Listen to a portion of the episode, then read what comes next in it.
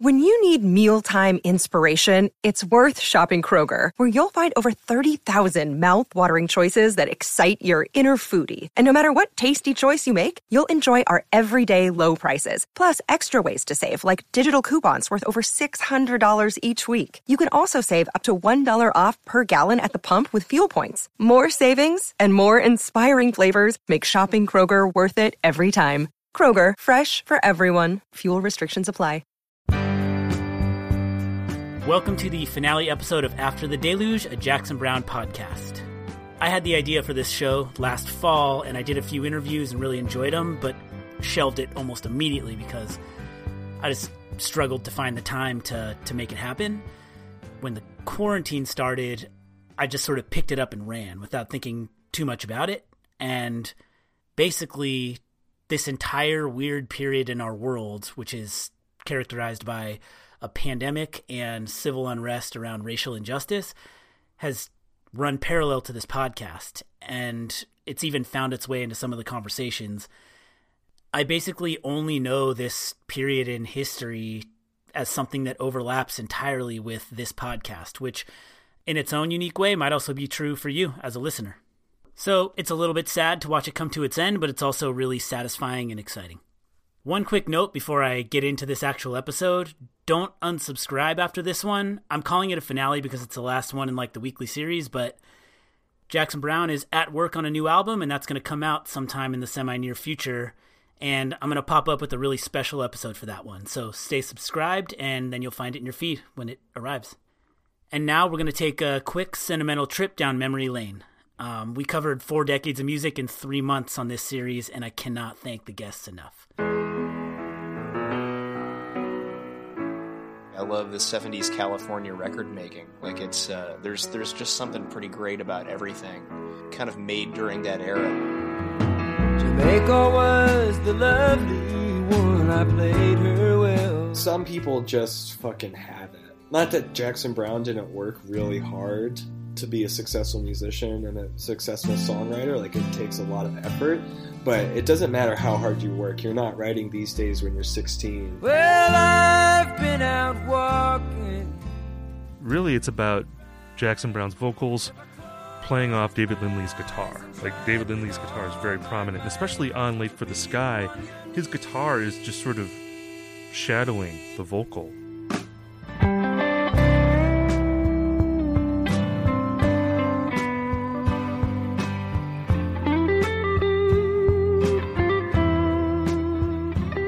When it gets to that that uh, heavier point in the song, and then it kind of lets you down again just uh, to end it. It's like I just experienced a whole movie in two minutes. They have all passed under sleep's dark and silent. I was on my couch just kicking back, and he said, We're going to play Jackson Browne's new album, start to finish, no commercials, no interruptions. It changed my life. I'm not kidding. It's more than getting high in a hotel room hiding from Greg Ladanyi. Mm. it's more than, man, David Lindley, does he haul ass on that pedal steel or what? Right? Those things are all incidental, very powerful, but the truth comes down to a man and a piano, and it's time to leave. It's all over. There is no more music to be had here. Now the seats are all empty. Let the roadies take the stage, pack it up and tear it down. He had made five really good, and at least in one or two cases, I think truly superb records um, in a row. And that's, you know, a pretty extraordinary run. You know, it went from MTV taking their cues from radio to the other way around. Radio started to take their cues from MTV. People were really trying to figure it out as they went. I can't keep up with what's been going down. It opens up with you know, da, da, da, da, da, yeah. So there's a hook, and then there's another guitar hook that comes in after that. Da, da, da, da, da, da, da. Yeah, there's just hook after hook after hook.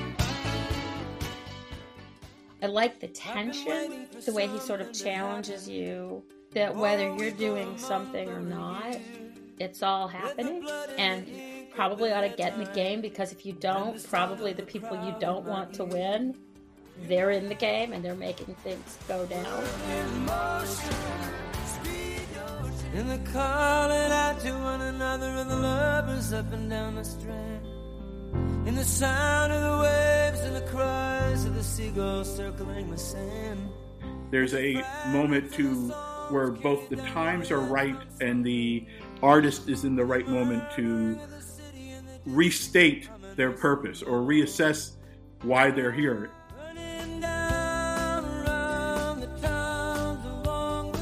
My deepest understanding of his youth is in that song. You literally think of this kid, I always do, like this weird, beautiful poet child coming up in some sort of like church in the middle, like off of Sunset. What with all my expectations long abandoned? for any weirdo young music fan who's in high school or college or their 20s who is like for whatever reason attracted to music by artists who are much older than them and like discovering their legendary albums there's always this really exciting moment when that artist puts out their first album of new material and it's like the you know since you've become a fan it's such an exciting moment All my frozen words agree and say it's Standing in the Breach is Jackson Browne's 14th studio album and was released in October of 2014.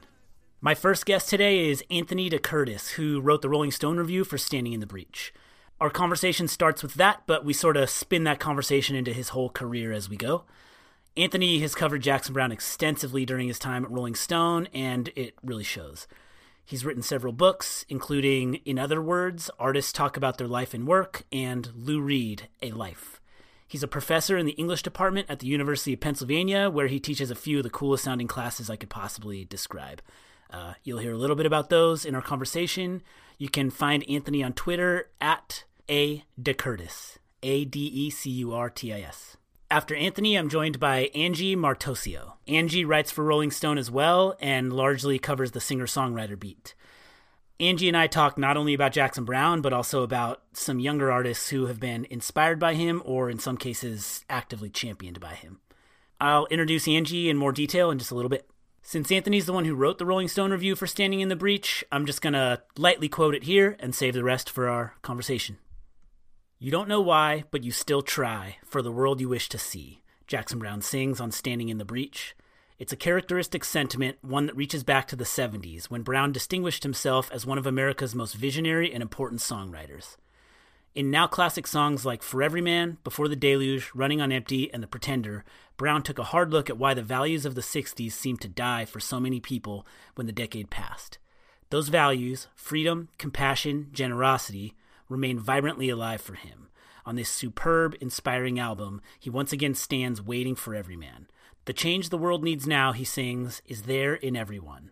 What's most compelling about Browne is that he understands how greed and destruction in the public world devastate our private lives, rendering love both more necessary and harder to sustain. If you know someone who you think might like this show, pass it on and let them know that all the episodes are sitting right there for easy binging. Um, they're all pretty evergreen, so I think people can stumble upon them anytime and fully enjoy them. Hey, you can follow me on Twitter at Routine Layup. And if you're really enjoying the show, you can go to patreon.com slash after the deluge to support it and get some very cool bonus content. There is a link in the show description. I hope you enjoy this conversation with Anthony, and I'll be back in a little bit to introduce Angie. Oh, how sad they sound the songs. The queen must sing of dying. The prisoner upon her throne. The melancholy sighing. Anthony, thank you so much for joining this podcast. It's my pleasure. I'd love to talk about Jackson. I have really enjoyed the process of reading all the Rolling Stone reviews for these albums over the years. Oh yeah. And I particularly enjoyed this Standing in the Breach review. From what I can tell, it's the first Jackson Browne album you reviewed. How did that come to be and how do you like that process? Uh, well, I'd written about Jackson quite a bit, interviewed him many, many times. Uh, I think, you know, I was kind of, for years, kind of on the Jackson Browne beat for Rolling Stone. Uh, did long features with him and also wrote a piece um, you know, for Men's Journal, which was part of, you know, uh, Jan Wenner owned it along with Rolling Stone. I did a, a long piece on Jackson for that. And uh, so when this one came up, you know, I just got a phone call asking me if I'd like to write about it. And of course, you know, I was always interested in writing about him because, uh, you know, I think his work is very, very strong. And there's always something to write about. You know, it's not just an album, it's somebody, you know, just having a look at the times and, you know, the state of things and, you know, the state of his own life. And, you know, that was an opportunity that, you know, I was, uh, I was more than happy to take the way you describe that is exactly what I've felt in reading these is that it's not just a review of that piece of music it's a it's like an assessment of the culture and how that music fits in the culture and how it fits into his career over time and yeah i mean i think you know jackson has lived his life on a kind of trajectory i think all the interests have remained consistent you know i mean there's a kind of certain, you know, a, a, serious kind of literacy to his work. You know, he's, I think, one of the mainstays of what we think of as, you know, the singer songwriter movement. And, uh, you know, just somebody who has that kind of, you know, degree of personal exploration. But then, of course, you know, around the time of Lives in the Balance, the political interest that, you know, had always been there with him, I think, began to come to the fore and as time has gone on, I think you know he's, um, you know, intermingle those two things, uh, you know, pretty successfully. And I think certainly, I think that's yep. the case on Standing in the Breach, which is, you know, I think he felt like there was, you know, he traveled a long road by that point, and uh, what you get on this album is you know what in kind of literary terms used to be called like an apologia. That doesn't mean like an apology but more like an explanation of my life. Like this is what i care about. This is why i care about it. This is what i think about. You know these are the things that mean something to me how it's always been. And i know you know it. It can be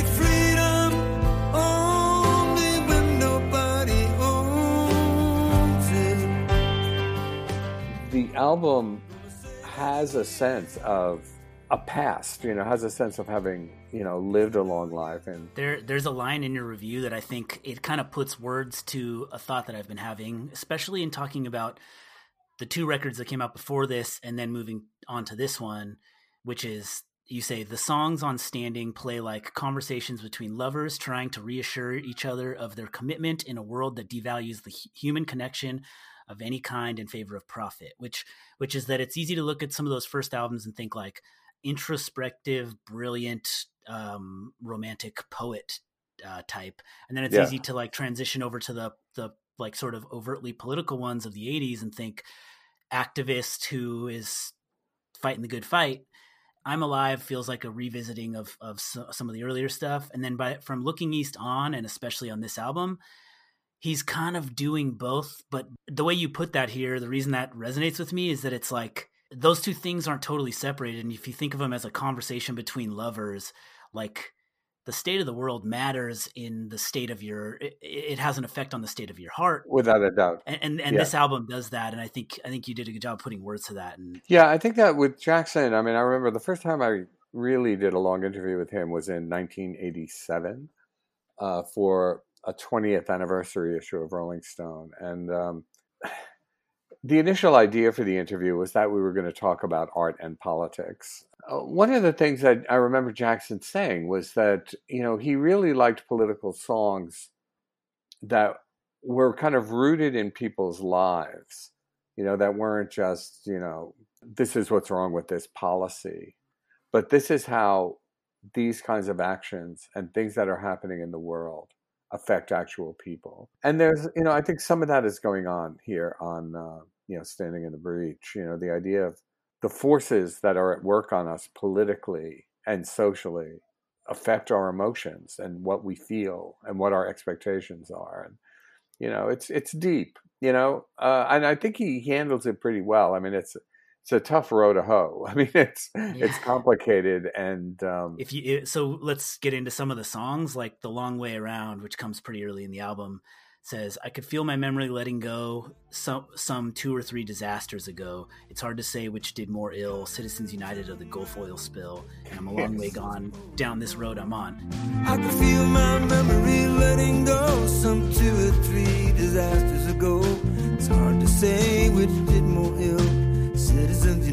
United or the Gulf oil spill.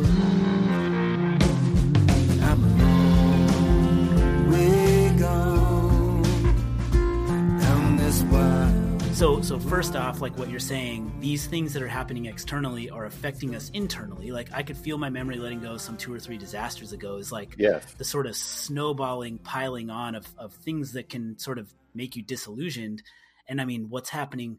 You can just substitute Citizens United and the Gulf oil spill for like global pandemic and civil unrest, racial yes. civil unrest. It's like it, it can it can sort of wear you down, and and I think that's kind of what you're getting at. Like you're you're seeing this through the eyes of a human character that's feeling it spiritually and emotionally, but you're talking about what's happening in the world. I think long way around. I mean, this is a little glib, but you know, uh, certainly when I was thinking about it, it seemed to me like almost an update of running on empty. You know, just that traveling the miles, you know how far this road I've gone, you know this kind of idea. There are a lot of references like that on this record. He, he's playing a chord progression that's is definitely nodding to these days, and then references yes. that says that in the first line of it. Yes, and then as you say, you can kind of feel the the DNA of something like running on empty in there too. It, I don't know what to say about these days. I'm seeing people changing in the strangest ways. You know, there's a point on the record. Uh, it might be on the title track uh, where you know he just says, "Look, I, I realize like these things may never come to pass, like all these things that I want, you know, but I feel like they're in you know the possibility to achieve a greater world is in each of us." And again, there's a reference it seems to me back there to "For Every Man," to that idea, like know, we could talk about the big issues all we want but you know it's about us individually to make a commitment to try to do something. I think jackson believes that you know? I mean look i was around jackson. You know i remember being with him uh, in in la one time. I can't even remember what story we were doing but you know in the afternoon like jackson was running around you know running errands for you know some particular cause that he was involved in I mean, running really basic errands, like bringing something from one place to another place, you know, to, you know, in his car, you know, it's just like, wait here in the car, I'll be out in 10 minutes, you know, that kind of stuff. Like, he wasn't just showing up, you know, to play a song at a, at a benefit. Like, Jackson lives it, you know? And you know, the world you're waiting for may not come. No, it may not come. But you know the change the world needs now is there in everyone.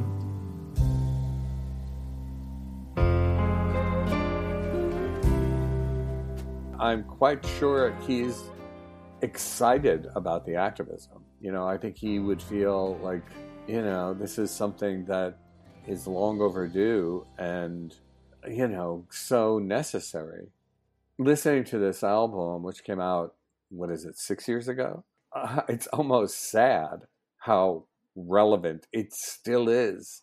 You know, all these things, you know, that, that piling up of disasters that you alluded to, you know, has only gotten worse. I mean, it's a daily occurrence now. Yeah. You know, when, when on this record, you know, there is a, a kind of realism, there's a, a kind of clarity in Jackson's vision about you know, whether or not we're going to get what it is we hope to get, yeah, man, that question has only gotten more challenging.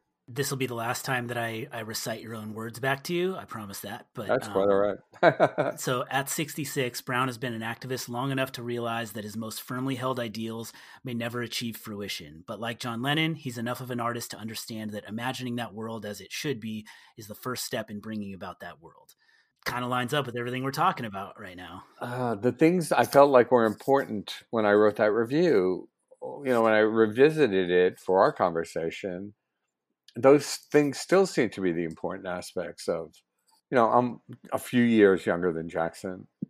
You know, I've gone on the ride, man, and it's difficult to kind of, uh, you know, be around at this time and see where all those hopes and dreams have come to. You know, which I think is one of Jackson's certainly you know, in the 70s was one of Jackson's great themes. It's like, what happened to all this stuff that we cared about in the 60s? I mean, that was Yeah. A major, major theme. Like, where did that go? You know, making an album called The Pretender, you know, like that idea that um,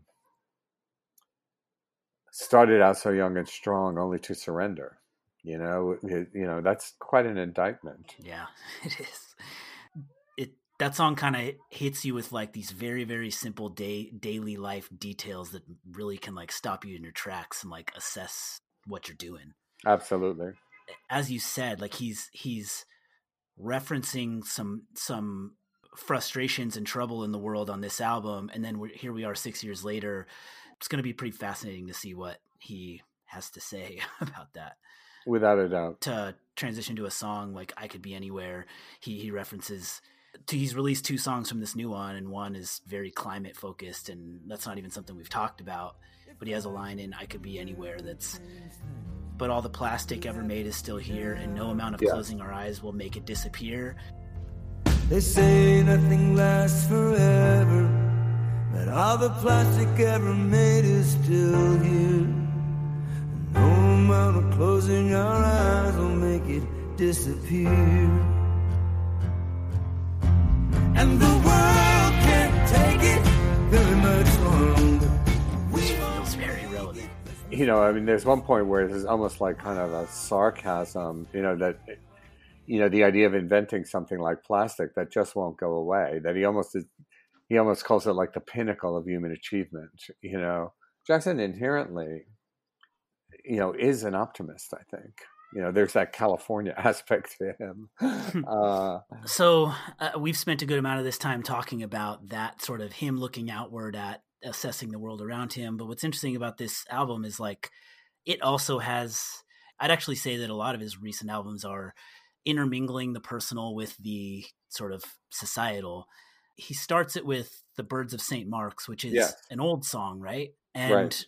if, if I understand correctly, it was about. My understanding is that it's about Nico, Yeah, that makes sense to me. He hasn't specifically said that, and it's unlikely that he would say it, but uh, that's certainly what I thought about. Yeah. Uh, I mean, I wrote a book about Lou Reed uh, a few years ago, and uh, the whole Nico business and Jackson and Nico's first solo record, all of that stuff is, you know, all bound up together. And yeah, the Birds of St. Mark's is, you know, a song that he wrote, you know, just before he was about to leave New York and go back to California, uh, which a move that made, I think, consummate sense for him. Call back all the birds I sent to fly behind her castle walls, and I'm weary of the nights I've seen inside these empty halls. But his relationship with Nico and um, you know what he picked up being in New York, I think you know proved valuable uh, to him. And this song is an example of it. You know, he talks about. I mean, there's the question of the birds of St. Mark's. You know, St. You know St. Mark's Place is being referenced there, which was you know pretty much the main drag of of that era on the on the Lower East Side, the East Village as it came to be known at that point and you know the birds are you know those birds that fly around new york and many other cities uh, but it's also the birds the byrds i mean it's a folk rock tune he talks about nico's interest in the birds which certainly i'd never read about anywhere else uh, but you know and he talks about uh, you know their sound that kind of chiming 12 string guitar that Roger McGuinn, whose name was Jim McGuinn back in those days, uh, played, and you know that's what he was. He was trying to evoke that sound and that folk rock thing. I mean, that was crucial for Jackson. Yeah. Know, that you know, in, in many ways, that's still the kind of bedrock of his sound. so cool. Like, I, what I, I'd be curious, like, why that song didn't end up on anything until now. And I think it sort of developed some sort of like prestige and legend about it. Yeah, a lore. There's certainly a, Yeah. a lore grew up about it. But you know, look, Jackson is nothing if not obsessive. You know, and I think he was writing songs that seemed to me like those early records, which I love, seem so much uh, a product of living a life in California. You know that I think you know a song about Nico and hanging out on St. Mark's Place and you know, just must have seemed out of step. And then after that, you know, then comes the political stuff, and so you know, at, at you know, by the, by his mid sixties, I think you know you can go back and all the reasons that you have for doing this or doing that. Uh, you know, they kind of a little bit fade away, you know, because by that point, when you're listening to his, gee, that was a pretty good song, and I'd like to use it. And I think that's the sort of feeling I get for that here. And you know, when we talk about this album as as reflecting a journey traveled, having a song that he wrote 40 years earlier as the as the first song, I think, you know, sets up that emotional theme very well. You're kind of in its own way, you're kind of getting it at this perfect time and it's something familiar and like the first song on an album and and I firmly believe the first song on a Jackson Browne album a lot Yeah. of time is like a real tone setter Yeah. and and it, it it puts you in a place if anything it could be a little i could actually say definitively there are some people who listen to and love jackson browne that don't want to hear him say anything political any of that Yep. stuff that that subset definitely exists and if Yeah. you get like this first song birds of st mark's that you've maybe heard before and then this song that's kind of nodding to these days a little bit and next thing you know you're in something and hearing something you might otherwise avoid like there's a little bit of subversion to that that i think is cool Yeah. I think Jackson gets that. You know, I mean, I don't think it makes him happy to think that there are people who are put off by the political stuff. Uh, and, you know, to be fair, uh, look, I remember reading a piece about Don Was, who was talking about a was not was record, uh, you know, that had a kind of social aspect to it. And he was responding to that question and then just said, look, but you know it's like we're not jackson browne like standing up on stage with a pointer you know indicating troop movements in nicaragua and it pained me to read that you know like i mean even as it's a good line you know it it pained me to read it because it, it just it indicated a certain kind of uh, stereotypical view of jackson that i think would have been hurtful for him to see. And you know, but look after um, World in Motion came out, I did a feature in Rolling Stone I was hanging out with Jackson for a few days in Philadelphia and, and in New York. And, you know, I wrote the piece and, you know, Jackson really didn't like it. you know, I mean, we, uh, I mean, he called me up like it was early in the morning in New York, so it must have been much earlier in Los Angeles, obviously. And he woke me up and it was just like, look, and you know, I just saw this story, and I want to talk to you about it. Now, there was nothing we could do about that point; it was in the magazine, you know. But yeah I tried to explain to him, you know, he was like, look, you know, this record has all these political ideas on it. And I was like, look, Jackson, you know, we've done that story. You know, I wrote that story a bunch of times. You know, you've talked about it a million times. Uh, the politics are in this piece, but I felt it was important for people to, you know, experience this other aspect to you. You know, the, you know, Jackson's funny and he's, you know, uh, there was a kind of sexiness about him. You know, I mean, I remember one time, you know, I brought him up to Rolling Stone. Uh, you know, we were, uh, you know, I just, you know, just come by the office and meet me, and then we'll go do whatever we need to do. And, you know, man, like every woman who worked in that office was like suddenly, you know, hanging out by the desk or over by the copy machine or just wandering through the corridors because they wanted to see Jackson Browne, you know, and I'd never seen that really before. I mean, it, you know, Rolling Stone, there were plenty of rock stars who were in and out of that place, but you know, it was a thing when Jackson came, and I wanted to get at some of that. And you know, I think Jackson felt like that I was, uh, you know, sort of diminishing him a little bit, you know. Whereas I, I sort of felt like I was trying to like present a more three dimensional view of him rather than the guy with the pointer showing troop movements in Nicaragua, you know. Well, you know I don't lead you, you know I don't feed you no lies. Yeah, yeah. And it's not up to me to tell you what you see through your eyes. Yeah, yeah.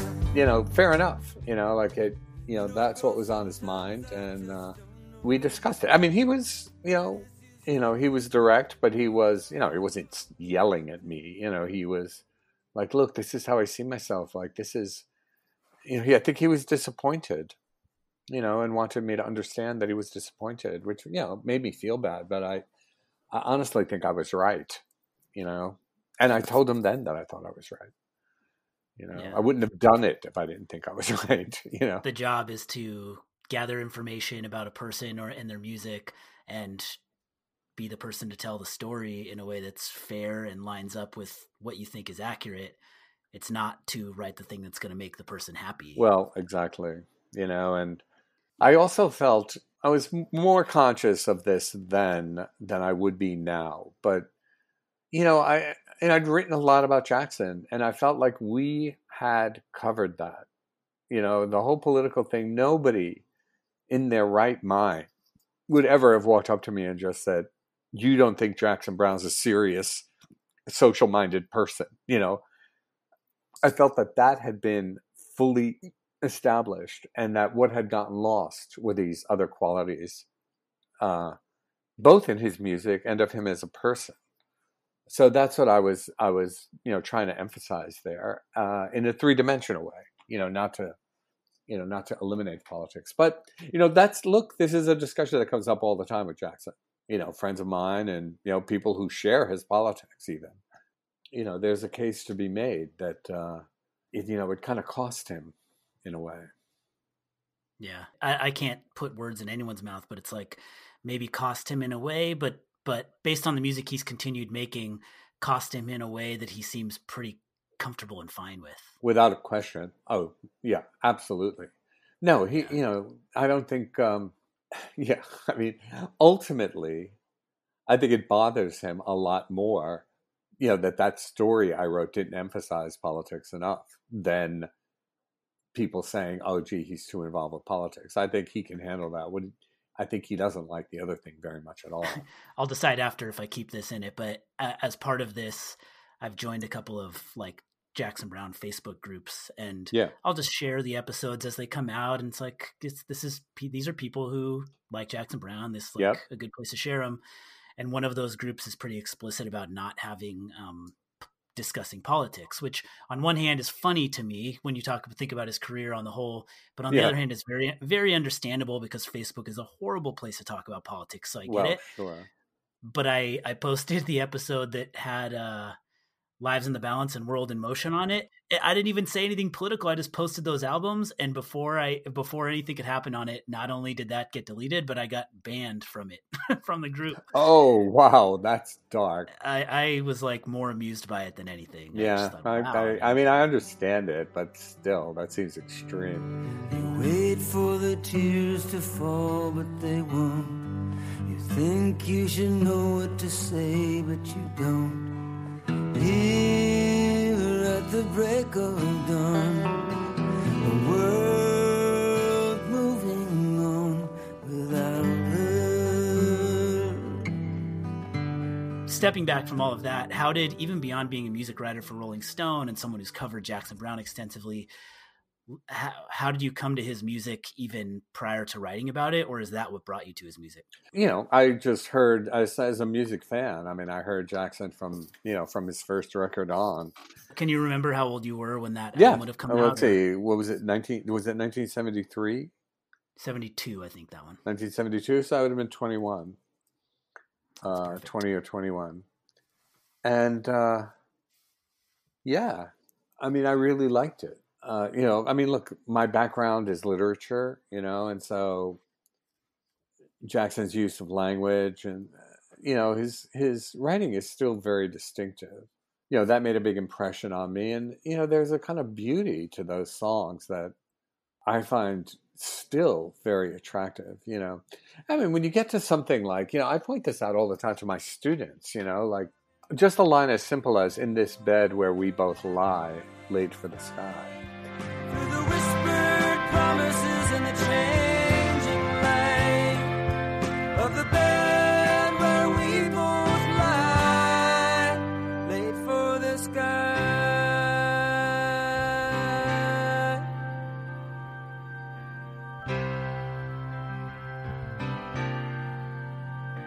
You know, obviously the metaphor of late for the sky, you know, you're going to miss your plane, but also like you kind of miss that opportunity to take off, to soar, to really get there.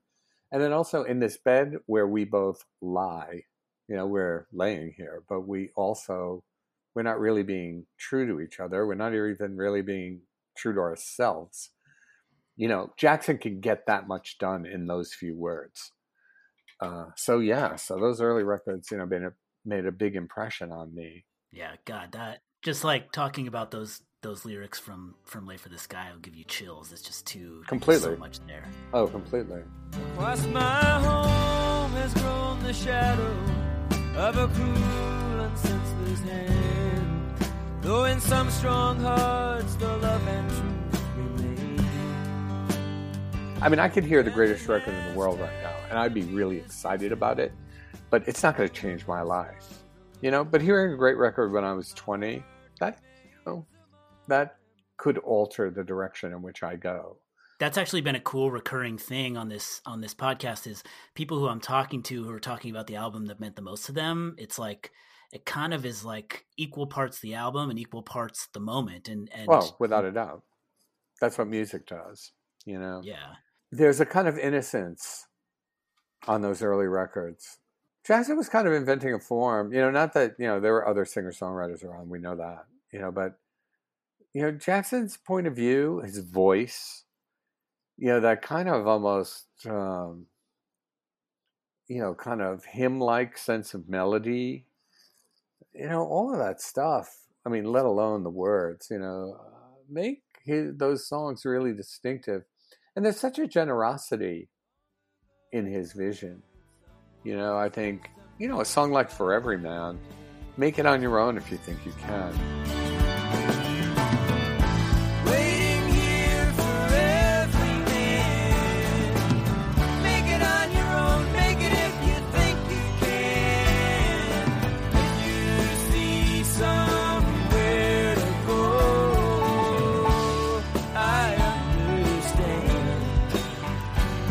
Know, as I think everybody knows, you know, that song was meant to be, uh, you know, a response song to Wooden Ships. You know, the David Crosby and the Jefferson Airplane wrote that song about, you know, just sailing away and getting away from it all. And Jackson's like, no, man, if it's not for everybody, it's no good. You know, and I think I think he really believes that. You know, I mean, look, it comes up on this record, you know, as we discussed in the title track, you know, and that's inspiring and it it's inclusive and it's you know it's warm and it's human and I, you know man those qualities endure. When i hear those early songs even as you know they're not terribly well recorded and jackson will be the first person to say that. You know he told me one time you know that who was working with Jon Landau was the first time he really felt he got a decent drum sound on his records you know? The direct those early records are not perfect but um you know sonically but those songs they're just lovely And and there is charm to be found in sonic imperfection too, right? yeah without a doubt Like I, I had this moment today. So as I'm driving around, I'm listening to "Standing in the Breach." It runs all the way through. I was streaming it from my phone in my car, and so it ended. The last song ended. I wasn't quite home yet, um, and so it auto did whatever the algorithm will do to you, Yeah. and then it gave me, it served me up um, "Jamaica Say You Will" Ooh. track one, first album, and and I've had the unique experience of like I'm listening to these things pretty intently each week as I move from album to album, and so I've kind of like time traveled 40 years Yeah. slowly away from that first song on that first album and it was kind of cool to like finish the most recent one Jamaica was the lovely one. I played her well as we lay in the tall grass where the shadows fell. That couldn't have been better. Yeah, just it's just the piano itself, and it is just a really cool like. God, I kind of want to cycle back right through all this, and the go round is going to be just me listening to them and not taking any notes. Yeah, very good. Um, so you teach you teach literature. I teach creative writing. Um, mean, it's uh, the main course I teach is called the Arts and Popular Culture. Uh, it's a seminar. It's small. I teach at the University of Pennsylvania, and then I, you know, I also teach courses that take music as kind of creative spurs, you know, for people to, you know, if they want to write their own songs or to write short stories, to write poems, or to, or to write criticism for that matter. You know, um, you know, not this coming spring, but you know, the spring of whatever 2022, I'm going to be doing a singer songwriters class and uh, you know using Jackson certainly and you know everybody else who none of whose names will surprise you to to kind of get them to think about what that kind of writing can be like in other forms. I am jealous. I would love to be in that class. Where do you live? I live on Orcas Island, Washington. Oh, okay. So you're a way away. All right. I was going to say now, if you lived near Philadelphia, you could come and sit in sometime. But, uh, yeah, that sounds. That, that's a long fun. journey. Everyone I know, everywhere I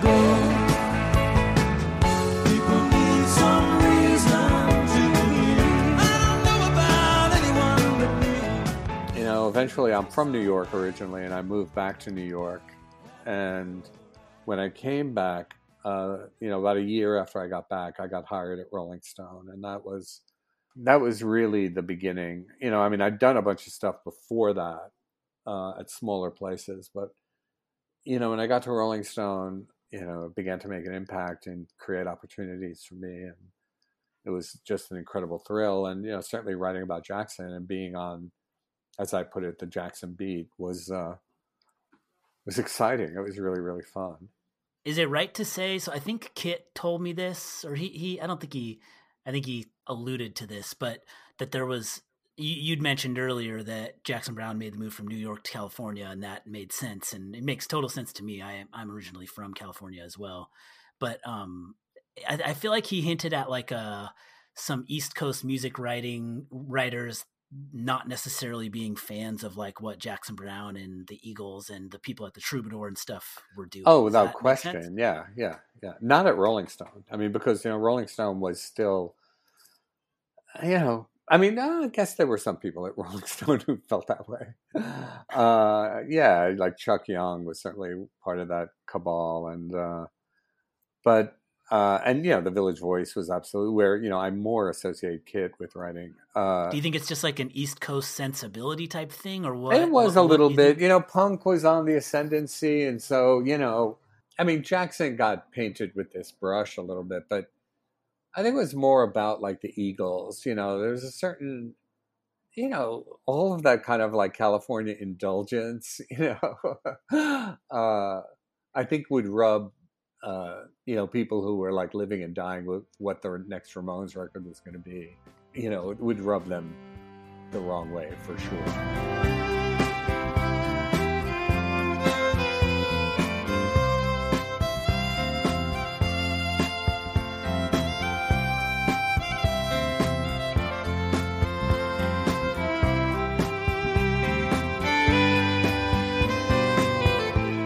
Know, because Jackson was more or less David Geffen's first signing.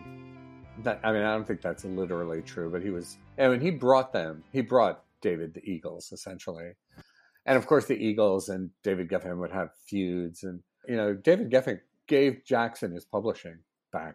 You know, when people sign with a label, you know, they make a deal, and you know, David was his manager, and you know, Jackson, you know, has all his songs, you know, and has had them for a long time. And he told me one time, you know, that Henley, you know, they were talking about Geffen, and you know, it's hard for Jackson to be critical of David Geffen, you know, because David was very nice to him. But like, you know, Henley say, said to him, you know, like, well, we didn't get a little Christmas present from David Geffen the way you did, you know, this kind of thing. Jackson, in his way, you know, said to me, he goes, well, you know, I, I really feel like David did that because he kind of knew, like, I wasn't, you know, really uh, you know that Jackson wasn't a business guy, and it was not necessarily going to be easy for him to like manage his own career. So if he had his own songs and had all that income, you know, obviously, unless he somehow gave that up, you know, it would be hard for him to make too bad of a mistake.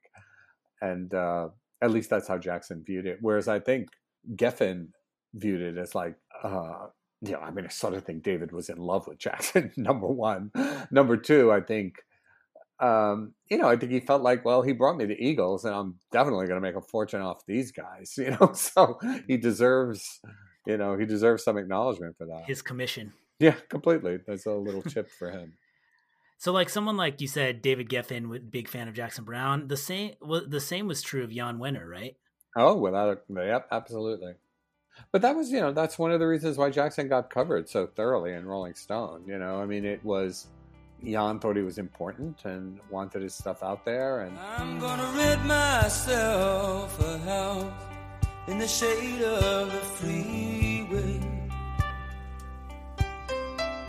Gonna pack my lunch in the morning and go to work I kind of give myself little breaks from listening to Jackson Browne to make sure it's a thing I like love full sure. full heartedly for my whole life. I, I just always thought of his first five albums as being sort of equally scattered through the seventies, but really those first three come out like in consecutive years, and I just think like this is a songwriter I I, I absolutely I look up to more than anybody's amazing to me lyrically, melodically, everything, and the idea that those like 10 songs on the first album, 10 songs on the second album, and eight songs on Late for the Sky are, are three years worth of creative output just sort of blew my mind. Like, it's like, how do you possibly yeah.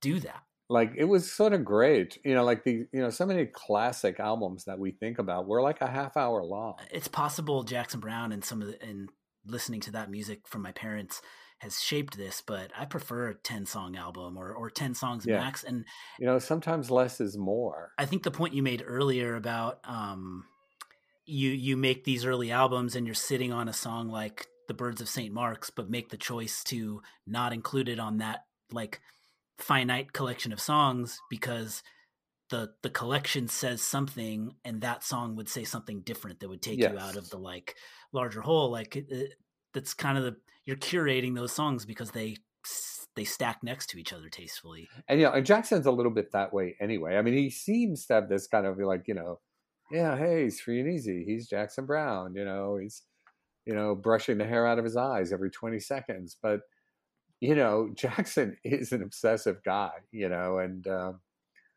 I'm sure if he you know found a reason about a word and a line in a song, that was that. You know, that wasn't going to make it on.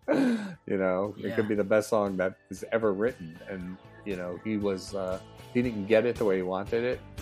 That was that.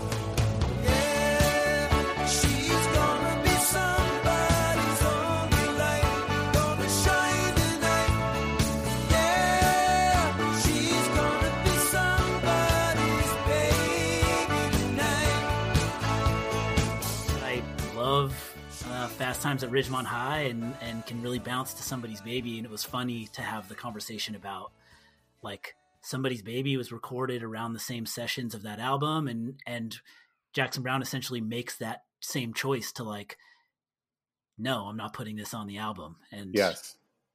It, yeah, I mean, his record company must have wanted to fucking shoot themselves. You know, he has this big hit you know and um, but yeah no, it didn't suit lawyers in love. I mean lawyers in love is a really interesting record and you know somebody's baby is a great song you know it's a great radio song and i love it every time i hear it but it's not that you know? Yeah. It's not i mean even an image like lawyers in love was so perfect very perfect for that time. You know it was like that and the pretender are like very early indictments of the yuppie culture. You know, it um, everybody's negotiating, everybody's you know out for theirs. You know, even in even in love. You know. Yeah. I remember talking to Jackson one time about the song "Lawyers in Love," and uh, there's a W. H. Auden poem which I, I will attempt to recite this verse if I can remember it. Like love, we don't know where or why. Like love, we can't compel or fly Like love, we often weep. Like love, we seldom keep. And I remember reciting those lines for Jackson, and I, I don't know what he he sort of like I thought it was something that would really kind of intrigue him, but it didn't. Um, but uh, I don't know if he thought I was suggesting like he'd stolen the idea or something, which I of course wasn't. That happens all the time, by the way. If you you know if you ever say to an artist like this reminds me of that, like they never like it. Like they say, receive they they receive it purely as like yeah, what, you like stole this. yeah. I mean, at worst, as a potential lawsuit, or like at best, like it's derivative. You know. Whereas what I was saying was like, look, that's a really great image that one of the 20th century's great poets also used. you I kind of admire that he'll uh, let you know he doesn't like it. Yeah. Well, he didn't let me. He just didn't respond. But he was like, "Oh yeah, that's interesting," you know, whatever. Like, but the other song on the album, you know, was like that. Right. Well, I am. This was really awesome to talk to you. Yeah, this was fun, man. I really appreciate having you around to talk about it. Super, man. It was a really fun conversation. There's a train every day leaving either way. There's the world, you know. You got a ways to go. I hope you enjoyed that conversation as much as I did. We are going to wind this thing down by talking to Rolling Stone writer Angie Martoccio. I got some emails and comments early on in this series from people who were kind of initially skeptical about a Jackson Browne podcast coming from a millennial. Well, Angie is almost 10 years younger than I am, and she has the same depth of love for his music. She also has a firm grip on new music, and so we're going to introduce you to some artists in Jackson Browne's orbit, like Phoebe Bridgers, Dawes, Tal Wilkenfeld, and Blake Mills. These are all really good songwriters. Um, and in addition to that, we're just going to talk about Jackson himself and what his music has meant to us.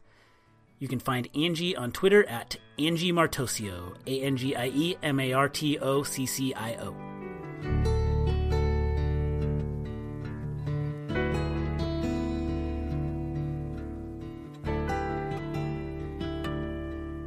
Uh, how long have you been at Rolling Stone? I was an intern in 2014, which honestly feels like forever ago now. And after that, I left and continued to freelance here and there. And then I officially came on staff in 2018. Well, so, so- I was, uh, oh, sorry, I was going to say I was um, Jan Wenner's assistant, actually. That's like my first level there at the job. Incredible. That's super cool. Yeah. Well, awesome. So then how does let me see how to characterize this. Like some one of the launching points for this podcast was I don't tend to run into people and I don't tend to have a bunch of friends who all like love Jackson Browne or even like or know Jackson Browne. That being said, I know that he's he's a big artist and he's a respected artist, but the way it's come up multiple times in the podcast, especially at the beginning in in the early albums, he's not he's not typically like mentioned when you talk about like Neil Young and Bob Dylan and Joni Mitchell on this sort of uh, songwriter side of things, and then when you talk about like these sort of mega hit '70s uh, pop bands like the Eagles and Fleetwood Mac, he he's kind of like on the fringes of both of them, maybe somewhere in the middle of them. How did you come to find Jackson Browne, and have have you had any kind of similar experience? Is he Um, I mean, first off, like I came to him as many people do through my parents, where my mom graduated high school in 1973 in Miami in this very suburban area. And like Late for the Sky came out, and that was like her album of the year. And so I grew up like just knowing those songs, and like obviously beyond like Doctor My Eyes, this was something that I really strongly like related to. And I remember being a child, and of course, like a lot of parents of that generation, my mom would play like Bob Dylan and Neil Young, and Joni Mitchell was always around. But I always loved hearing Jackson the most just because of his songwriting. And I really related to it even as like a, a preteen because, you know, he was so, his songs are so bummed out sometimes and they're so relatable when you're at that age of adolescence. Um, and that was really it. Like my mom to this day, like when I hear a lot of his albums as I'm living far away in New York now, um, it's a very emotional reaction that I have where I miss her when I hear it automatically. Nice. And now on my own, like as a journalist, like obviously my peers in the office are very aware of him and especially through our magazine, he's been covered throughout the decades. Um, he's very close with Jan Wenner, our founder. And beyond that, I mean, I have a lot of friends in Brooklyn. It's, of course, like I worked for years in a coffee shop. Like I spent like 10 years working in coffee, and a lot of them, I had a lot of baristas who would play Doctor My Eyes all the time in the cafe, but it was never beyond that. And that kind of drove me crazy sometimes. So I'd be like, there's so much more than this. Of course, it's an amazing song, but as you know, as many Jackson fans know, like that's just like the beginning like starting point for how what he's capable of. Yeah, and what's kind of cool about Doctor of My Eyes is like not only is there more than Doctor My Eyes, there's kind of more to Doctor My Eyes than you're probably hearing in the background of the coffee shop. It's a too, really right? sad song. yeah. yeah, totally. Doctor, my eyes have seen the years and the slow parade of fears without crying. Now I want to understand.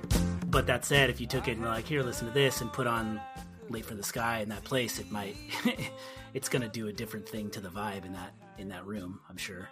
Totally. And I have colleagues who are, I mean, I'm 28 years old, and a lot of my colleagues who are younger staffers, they kind of make fun of me that like my Harry Styles is Jackson Browne.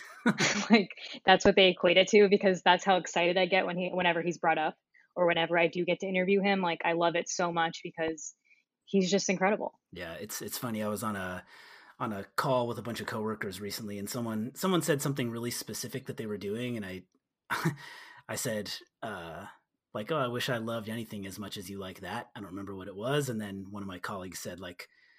Yo, man, you're making like a, a 14 episode Jackson Browne podcast. I think you do. like, oh, Yeah, that's a good point. I think you're right. definitely. And so, how do you? So you're 28 years old. I- I see you. You write about more than just um, like 70 singer songwriters and classic rock, and like deep dives into like the Neil Young discography and stuff. But what's your what's do you have like a beat there? Do you have? Or do you tend to follow that stuff, or how do you determine what you're writing about? It depends. I mean, that usually is my beat where it kind of rotates around anniversaries of albums or specific moments in classic rock history. I really go for that kind of thing. Um, and it, also is just about like what I want to pitch. I kind of have this dual focus of older singer songwriters and then like newer indie rock artists. so um, I love to like sit down with like, you know, a 21 year old artist as like, um, we have that franchise called Artists You Need to Know Yeah. and I, I do tend to write about that if there's a new album coming out or I'm pr- approached with that. Um, but I also kind of like to have a mixture of that, where like my you know deep dive into Neil Young's catalog was really just me being like, hey, I'd love to write this. It's time that we do one of these on him. And they would, my editor was like, yeah, no problem, let's do it. so I kind of like to keep both of those um, in balance as I work. Nice. So. Well, that's I mean that's a pretty great transition to uh, one one thing you and I talked about before this conversation was looking at I don't know the current generation and how Jackson Browne might influence them, and I think some good examples are like you you actually connected me with Jonathan Bernstein, who I interviewed for the the previous episode, and he just reviewed the Phoebe Bridgers album and wrote an article about Blake Mills. And you and I have talked about that a little bit. And Phoebe Bridgers had an album come out recently. These are people that are outwardly vocal about Jackson Browne as an influence. Yeah. Oh, totally. And of course, like as with I what I just said, where I love this this whole like era of the 70s and like anyone who came from that. And I try to really keep my cool when I have like a really young artist being like, "Oh, I love Jackson Browne." And like my eyes kind of widen and I'm like, "Oh, really? That's that's cool. Tell me about that." But really I'm just like bursting with emotion because it's so exciting that he's really caused this there's so many of them who are so influenced by that and i don't even bring them up they just tell me so it's it's pretty amazing I think something that Jackson Browne does is I know I hear it in Phoebe Bridgers for sure is is like yeah these are ca- these are catchy pr- kind of accessible songs but kind of like what we just talked about with with Dr. My Eyes there's beyond like somebody's baby they're not just those pop songs like there is a thing happening beneath it similar and like on the new Phoebe Bridgers album the song Kyoto like you can bump and bounce to that, but there's another thing happening there. And I think Jackson Browne does that really well, and so do some of these specific artists we're talking about.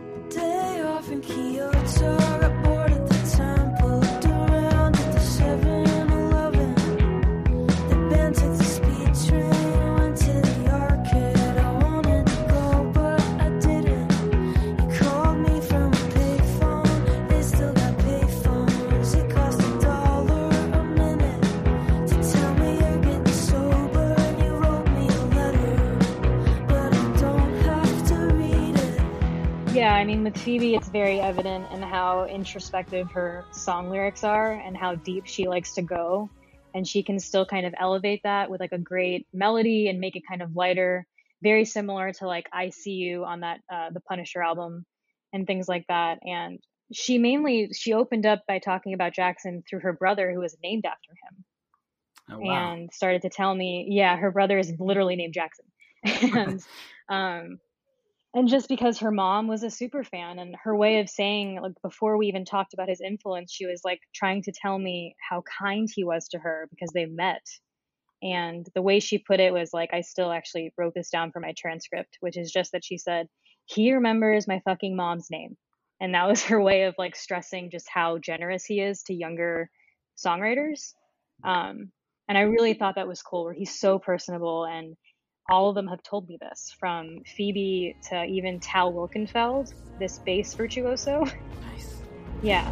I walk the same road to work each Monday. Every step tears at my heel. One of the obvious ones is Dawes, and who a couple of their band members have played on some of his albums. It's another band that you could hear. You just hear the influence. It's just there.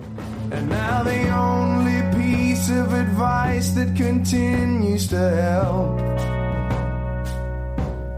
is anyone that's making anything new only breaks something else.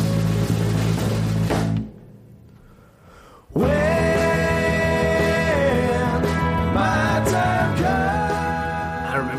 talking about like you having some of these interviews and Jackson Browne coming up in them. I remember like kind of like peak arcade fire like maybe i don't know if that's like 10 years ago or so like grabbing a magazine in a in a friend's house i don't even remember what magazine it was and then just kind of thumbing through it and kind of being not even far into the article i should look for the article but just like four or five mentions of jackson browne like i remember the feeling being i'm not even like a gigantic arcade fire fan but now i want to do all the work i can do to try to become one because Exactly, totally. yeah Yeah, that's how I felt about Dawes. I mean, I saw that in 2011, there were videos of Jackson and Taylor Goldsmith performing together at Occupy Wall Street. And I didn't really know who Dawes was at the time. And I was like, all right, well, I don't know this band very well, but if they're, you know, playing with Jackson, like I'd love to get to know them more. Yeah. Um, Jonathan was talking about like he he's so a lot of these artists that we're talking about are Southern California people, right? That and and that Mhm. there's a little bit of like a like personable influence, like not maybe super loud and vocal about it, but just a he seems responsive to be to being an influence. I mean, he sang on a Phoebe Bridgers song, and it's just kind of a cool uh, colliding of worlds for me, and it sounds like for you too. Yeah, and it's also how he treats them, I think, is something to really like discuss where it's that he has stressed to a lot of them, like he does not like being called a mentor um, because he wants to be treated as an equal. So um, I had Tal Wilkenfeld tell me that, where she's like, Yeah, he doesn't like me calling him that, even though he's my teacher. And his response is, Well, you teach me too. And it is because not only is he like generous to them, but he teaches them, he sits down with them, he gives guitars to a lot of younger musicians, he introduces them to others. I remember um, he introduced Tal Wilkenfeld to Benmont Tench, who ended up playing on her record. So it's that he kind of becomes this like great, not only mentor, but just like he connects them with others in the music world and he really wants to help out, which I think is really important. Very cool. He, and and as you say that, like it's easy to see that in terms of being a mentor um, because he's older and been around. But if you kind of think of how he fit into that like troubadour um, Laurel Canyon scene, like when he's in the seventies, he's kind of existing in that same way, right? He's kind of floating around among all these people and all these things that are happening there. Oh, yeah. And then in preparation for this interview, I came across a video I hadn't seen in a very long time. I think it was like 2013. And it was Blake Mills and Fiona Apple and Jackson singing inside this like California cozy, I think it's like a coffee shop. like you would honestly think it's from a long time ago just because it really echoes the entire vibe of the early 70s in California. Awesome. So did you? Here, here's a question I'll have that I, I asked this question because I've spent three months zipping through week by week uh, every single album, And and honestly, like I, I've been forthright about the fact that like I this is the closest I've ever listened to Lawyers in Love and Lives in the Balance and World in Motion. Like I I was aware of what they sounded like. I was aware of what they said. I was aware of like the how they were received and everything. But it, it was really cool, like kind of diving into those. Have you listened through everything? How do you feel about it as like Jackson Browne's full discography is? It's a hard question, right? Because like even Lawyers in Love, if you spend time in record stores as I do, I've come across that record. And I don't think I, I know of another album cover that's made me as happy as Lawyers in Love just to look at. Nice. It's almost like he's trying to navigate through the 80s with this paddle in water on top of a car. like, um, so I can definitely see why it's a little off-putting even now to listen to. It's it's harder music. You know, he was trying to figure out how am I supposed to go through the MTV era. And I think looking back now, I really do like I do enjoy the music, obviously. I don't turn to it as quickly as I do throughout the 70s work um, or even for that matter, like the early aughts. Like I do think Standing in the Breach is great, and the new album that's coming out in the fall is fantastic. Um, but it really depends on like how emotionally tied to those records I do feel, and I, that isn't really the '80s for me. Yeah, I think that's there is a context when I will put those albums on now, and I don't think I knew what that context was in the past. Um, mm-hmm. Again, none of that's going to supplant "Late for the Sky" or or "For Everyman" or "Running on Empty" for me, but it kind of like the the story you the the piece you did with Neil Young, right? Neil Young's the most exaggerated version of this of like almost any artist you can think of, but I know that a podcast like this would be really boring if it would just was singer songwriter songs for four decades. Yeah, totally. And I mean, Neil's 80s are also like, and then you could do an entire podcast on just those 80s records alone. There's so much to say for how bizarre some of the songs are, but how they've also really I don't know. I, I think maybe it's because I'm a super fan and I'm obviously biased, but I love records like Landing on Water. I think it's fantastic. so it, it really depends on either like your perspective on it now, how you felt about it then. And I, I really do think it's been so many years since that it's a great time, like you're doing with this podcast, to look at it through this lens of like, let's focus on someone's discography and spend time with these albums that were panned. Yeah, if if even I, a person doing this podcast, wasn't inclined to like sink fully into those albums in the '80s, like a lot of people who drop off from something like that won't also even hear the ones in the '90s or the 2000s. And but if you're going one, if you click subscribe on a podcast feed and you go one at a time, it can kind of like carry you through without committing to listening to them and getting some context going into them. And it's like especially cool that it's going to lead up to him putting out a new album, like you just said. Like, yeah, and I'm sure knowing Jackson that he definitely probably heard about this podcast and was really thrilled and honored because it's you know something that you don't see every day. Well, Angie, thank you so much. It's cool to talk to you about this.